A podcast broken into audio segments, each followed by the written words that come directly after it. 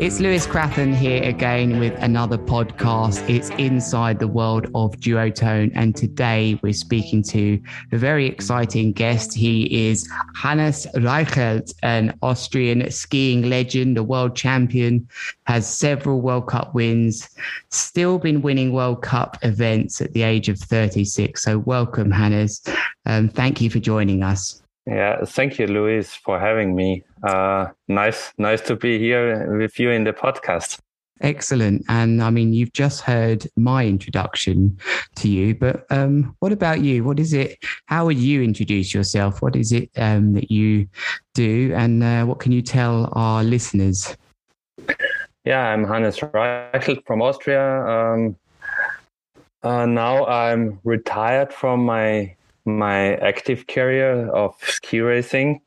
Um, I was doing more the speed disciplines in my sport, and uh, um, with 85 kilos, I have been always the uh, lightest guy on the, on the World Cup tour in, in speed. Normally, the guys has 95 or 100 kilos, and um, yeah, but I had good, uh, successful races and seasons. And um, now I'm like a little bit full time daddy, but I, I really enjoy it. And uh, yeah. Yeah, so I've actually looked into some of your results, and um, I was really amazed to see just how well um, you've done as a skier. Certainly, um, for me, looking at how you've done after your 30s and sort of your early to mid 30s, you've had some great results. We'll come on to talk about that a little bit more as we go on. But I wanted to talk to you about your passion for kite surfing. Now, first and foremost, when is it that you actually learned to kite surf? How long have you been kite surfing, Hannes? I do kite surfing since uh, 2000. Let me think. Uh, I think it's 2010 or 2011. Okay, but, so a while. Uh, yeah, it's a while, but uh, in two seasons or two summers, I didn't do kite surfing because one summer I had in in spring or January a, a, a disc operation. Um, so I was more focused on my my rehabilitation, mm-hmm. and uh, one other season was uh, I had a broken ACL, and so I also did didn't do kite surfing because uh, yeah, in the rehabilitation, it's it's not a good idea to to do this sport. no, no, it can be quite hard on the body, but I mean, with with a, a real profession in skiing, my interest is how you found the time with things like your World Cup preparations, um, the injuries which you've just mentioned, and the pressure of the Austrian skiing nation and sponsors. How did you find the time to go off and do um, another extreme sport? Really? Yeah, I I I really like to do water sport, and um, before I learned kitesurfing, I was trying to go, do some wave surfing. And mm-hmm. now I have been uh, some, some uh, spring times in Bali and Portugal uh, for with my friends to to do some wave surfing, and it always takes one week that my upper body is strong enough to paddle out, and then one week I had fun with with that, and I was looking for some sport water sport what I can do in in uh, in Austria or near, in our lakes, and so I decided to to go kite surfing, and uh, yeah, it was the right decision because it's also very funny on on our lakes.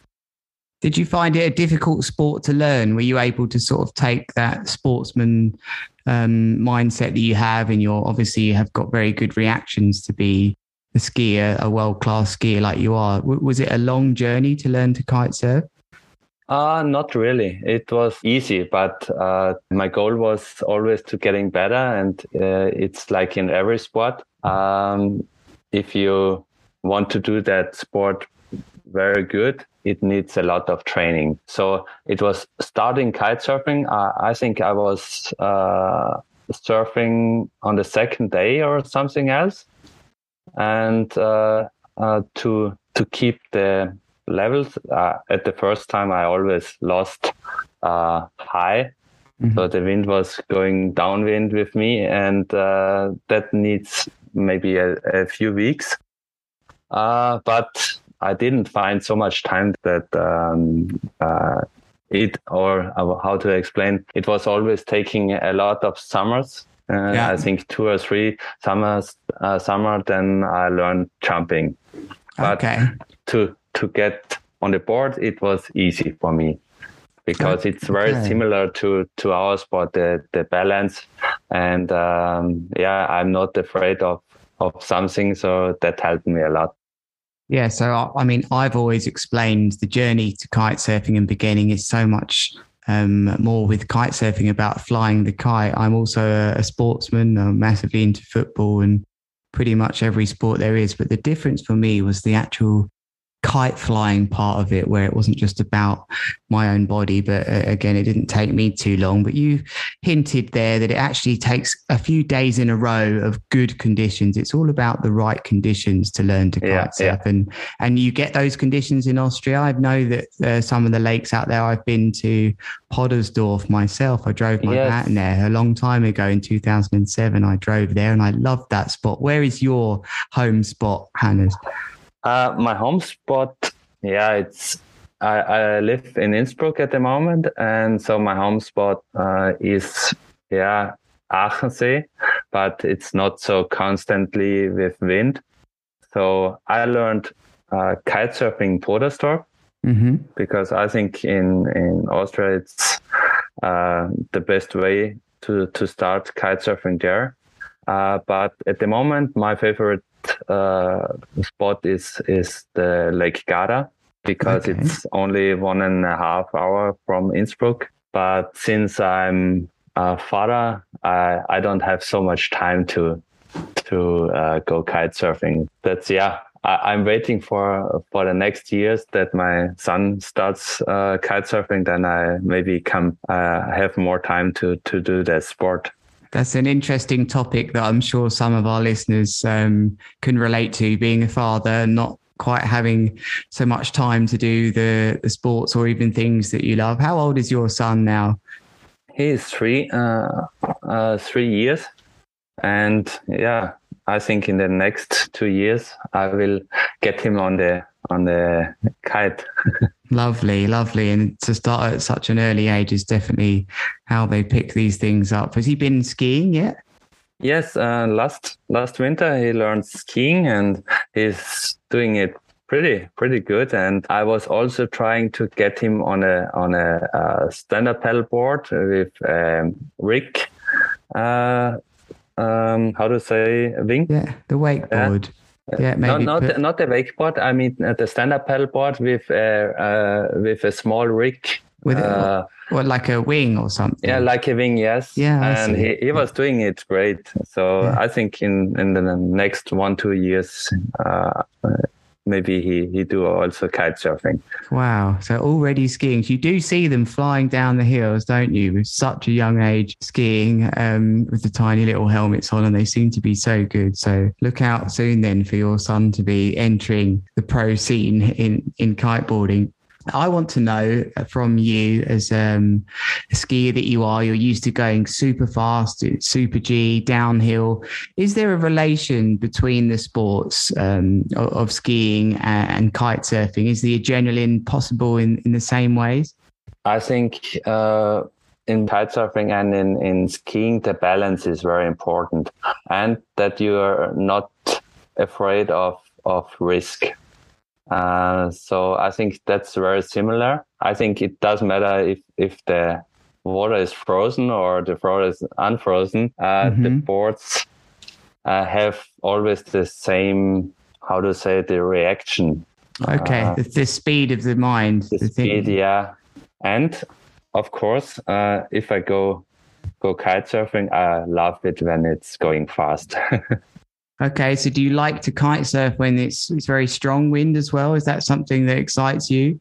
Yeah, uh, a few months ago, I've been in Porto Pollo in Sardinia, and uh, we had around I think 40 knots and nobody was out there and just a friend and i have been out there and i i was i loved it because it's to fight against the the mother nature and that was yeah funny for me. And um, so i think that's similar to to skiing. I i, I loved it to to ski in difficult uh, downhill courses and so the same in kite surfing. It, if it's getting difficult, uh, I love it. I think it's a similar passion that I have, Hannes, um, and certainly in my case as a as a big air kite surfer. Yeah, I've been seeking. I get excited the most when the winds are up above forty knots, and I actually feel that my thinking and reaction time it, it needs needs to be at its best. I'm simply tested more when the wind picks up for me. I have to think about the waves, the ocean, the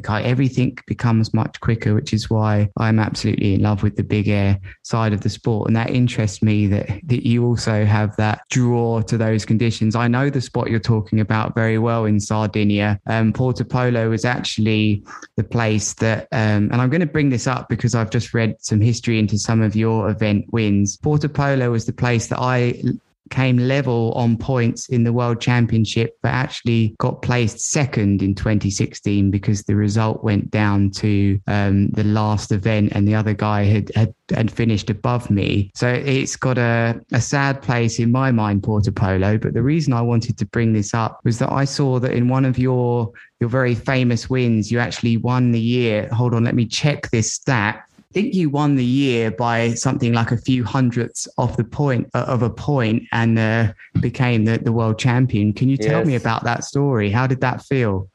Uh, that was a, a great story. I, before the last race, I had uh, 99 points behind uh, Didier Cuche. He's a Swiss uh, ski racer. Uh, and we had just one race in this season uh, at the end and I was starting uh, start number low, and he was starting behind me, so I was risk a lot and was leading the the race.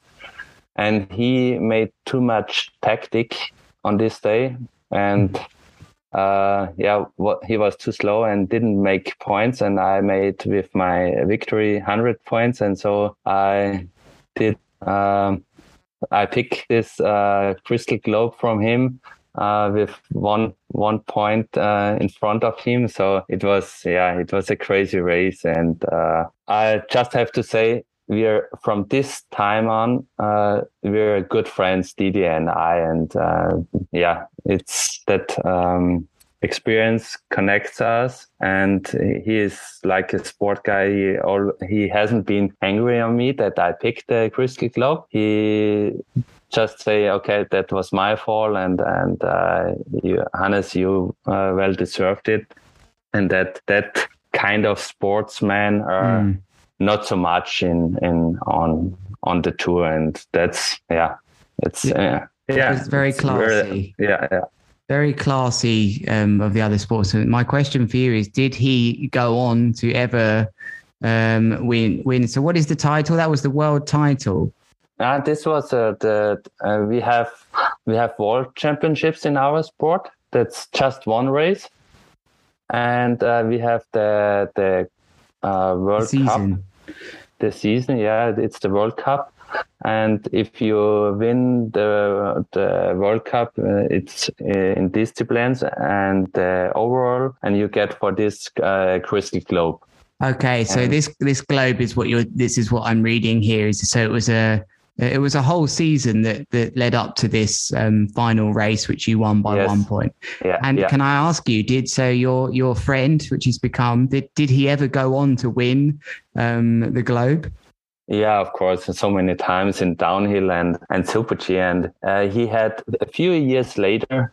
He had the same fight with an other Austrian guy, a ski racer, and he didn't make the mistake uh, a second one uh, time. And after that race, he came to me, Hannes. The experience from our race 2008 helped me today to to reach that uh, crystal globe because he was racing crazy on this day and and made no tactics, just aggressive racing and uh, yeah. And he took it. Okay, good. Yeah.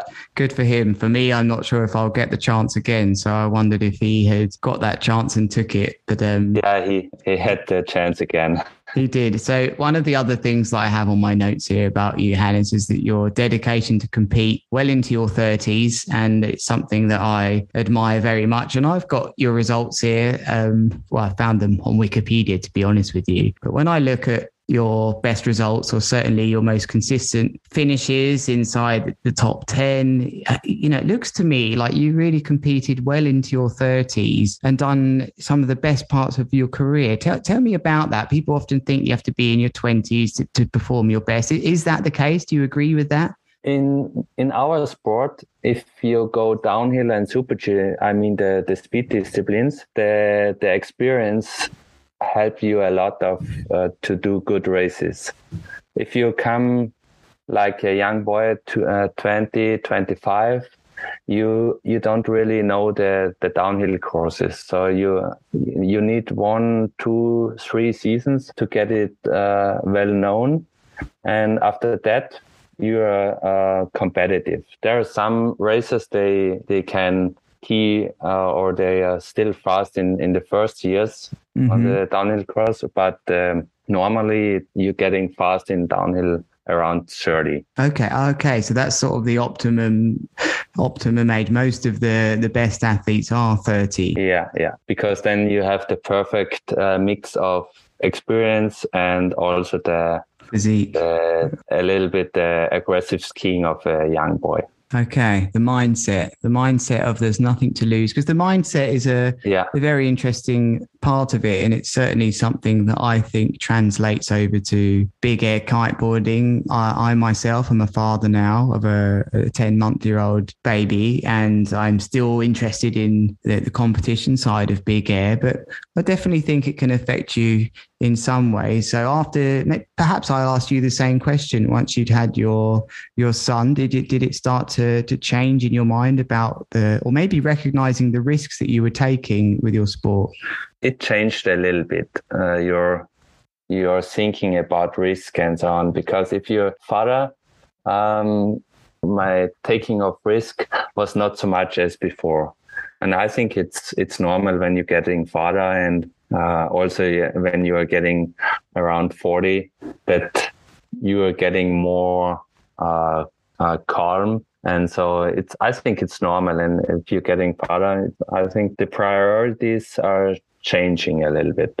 I think i can agree with that. Um, I think you you you recognise that that you need to be around. Someone depends on you, and certainly within my sport, I've had a very uh, close accident to come into if I'm quite frank, to, to, to, near the, the end of my career, if not worse. Um, but still, after that, I had nothing to lose. I carried on. But now maybe I think a bit more perhaps about who's also out riding with me during big storms and things like that. But I'm still yeah. able to, I think my mind is still able to put me in a place where I can really go for it, which is in, is important for me. Now, earlier you mentioned that you started jumping after not too long of going for it in kite surfing um, in the summers. Can you give us an idea of what sort of standard? What, what would you describe yourself as as a kite surfer? Are you intermediate, advanced? Are you jumping quite well? What's your favorite trick? I like it to to go jump, but I'm scared about making kite loops. yeah, they can have lots of injuries attached to them also. Uh, and uh, if if there is a, a, wave on on the spot, uh, I love it to to go in the waves. So um, to to have the opportunity between going jumping or going in the waves it's so beautiful. So it depends where i go. When i go on the lake Garda, my my goal is to to make some tricks uh, on the twin tip uh, board and uh, go a little bit high with jumping. But if i go higher as five or six meters sometimes i always or i get a little bit scary always. So maybe the next time when we meet each other, we should, um, yeah, I should a little bit taking lessons from you. I'll get you up to 10 meters, no problems, Hannes. You'll have the um, the hand-eye coordination and the and the risk taking, I'm sure, to get yourself up there. Don't you worry. And whilst we're on the subject, really, of risk taking, I mean, you are and have been a specialist in Super G. I mean, to me, when I watch that sport and think about the risk that's being taken, the speed, it's it's absolutely crazy and people would uh, mostly probably call it a dangerous discipline and now you've taken part in the legendary now hopefully i get this name right the Streif in kitzbühel yes. um, and so some people might call you adrenaline junkie but I wondered what you would say to them. Is it is it more about calculated risk? I mean, are you crazy? Are you adrenaline junkie? I think in skiing it was always a calculated risk for me. Um, maybe 95% calculated and 5% not calculated. Uh, when I go kite surfing, I think it's 60% calculated by, me mm-hmm. and uh, 40% uncalculated.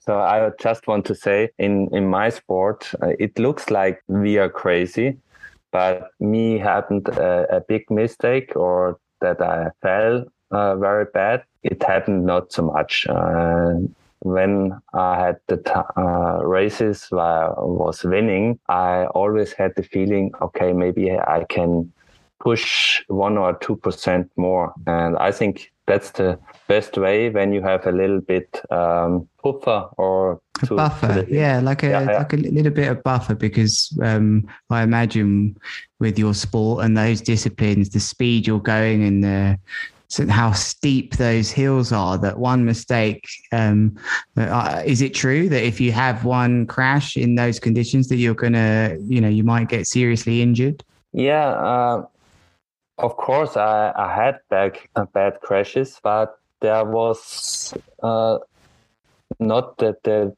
the risk taking the problem. Uh, it was very often uh, the visibility or the the uh, the pist uh, the slope was broken or mm. once uh, my equipment was too sharp and so if these uh, parts are not uh, working good for you then it can't happen but um, yeah normally my crashes always uh, happened uh, when when when there's a bit of an outside yeah an inside outside, influence yeah, yeah. yeah. yeah I think that's um I think that's fair enough to say but that's yeah, I was interested to see how close to the to the edge that you guys uh, and girls, obviously, that are partaking in that sport actually get to the edge. Now we're coming nearly to the end of our interview. Now it's been very insightful for me to speak to you, and I was interested. I'm just going to throw this question out there. I want to know what equipment that you're riding from Duotone. What is your favorite kite and your board setup? I have an idea in mind, but I want you to tell me. Of course, I, I ride the the Jaime uh, board, mm-hmm. and um, at the moment uh, I'm more on Rebel. I did think the Rebel. I was thinking. Yeah. I thought Jaime and Rebel. I was wondering. and uh, if it's a light wind, I have to choose. Yes, very good. And I imagine you're using that on the light wind days on the lakes, um, yeah. maybe, maybe in Garda. They, that starts light sometimes, right? Yeah, uh, and I'm always uh, taking the bigger ones as the smaller ones. Sometimes the the guys uh, on the boat say, "Oh no, this this one is too big for you," and I said, "No, no, it's. I like- think it it fits good. yeah, uh, and I like it if it's uh, there is a a lot of power in in the kite." Yeah, yeah, I'm. I think I'm the same, right? And I imagine with your speed that you're used to doing in skiing, you like to be going fast with a kite. Nothing's worse than riding around yeah. slowly.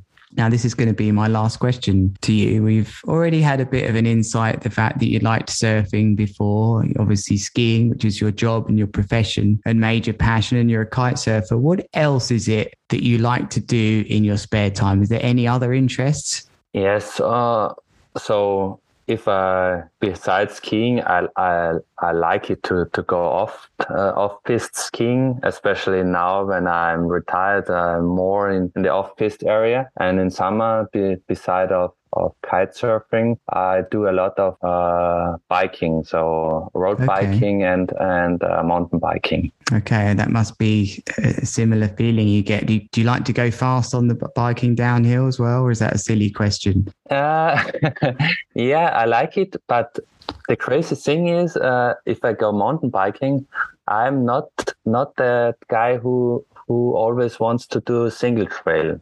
So everybody says, why? Why are not? Why are you don't do a single trails? You are a downhiller, but maybe I'm a little bit uh, uh, scared about the the trees right and left. mm, yeah, no, I, I, I know what you mean. Downhill, super fast, all the things you can hit in obstacles. Not for me. Well, listen, Hannes, it's been an absolute pleasure to speak with you today on the podcast. Was, yeah, it was also a pleasure for me and uh, yeah, hopefully we see each other on the on the water or on the snow. Yeah, I would love that. Thank you very much. Dankeschön.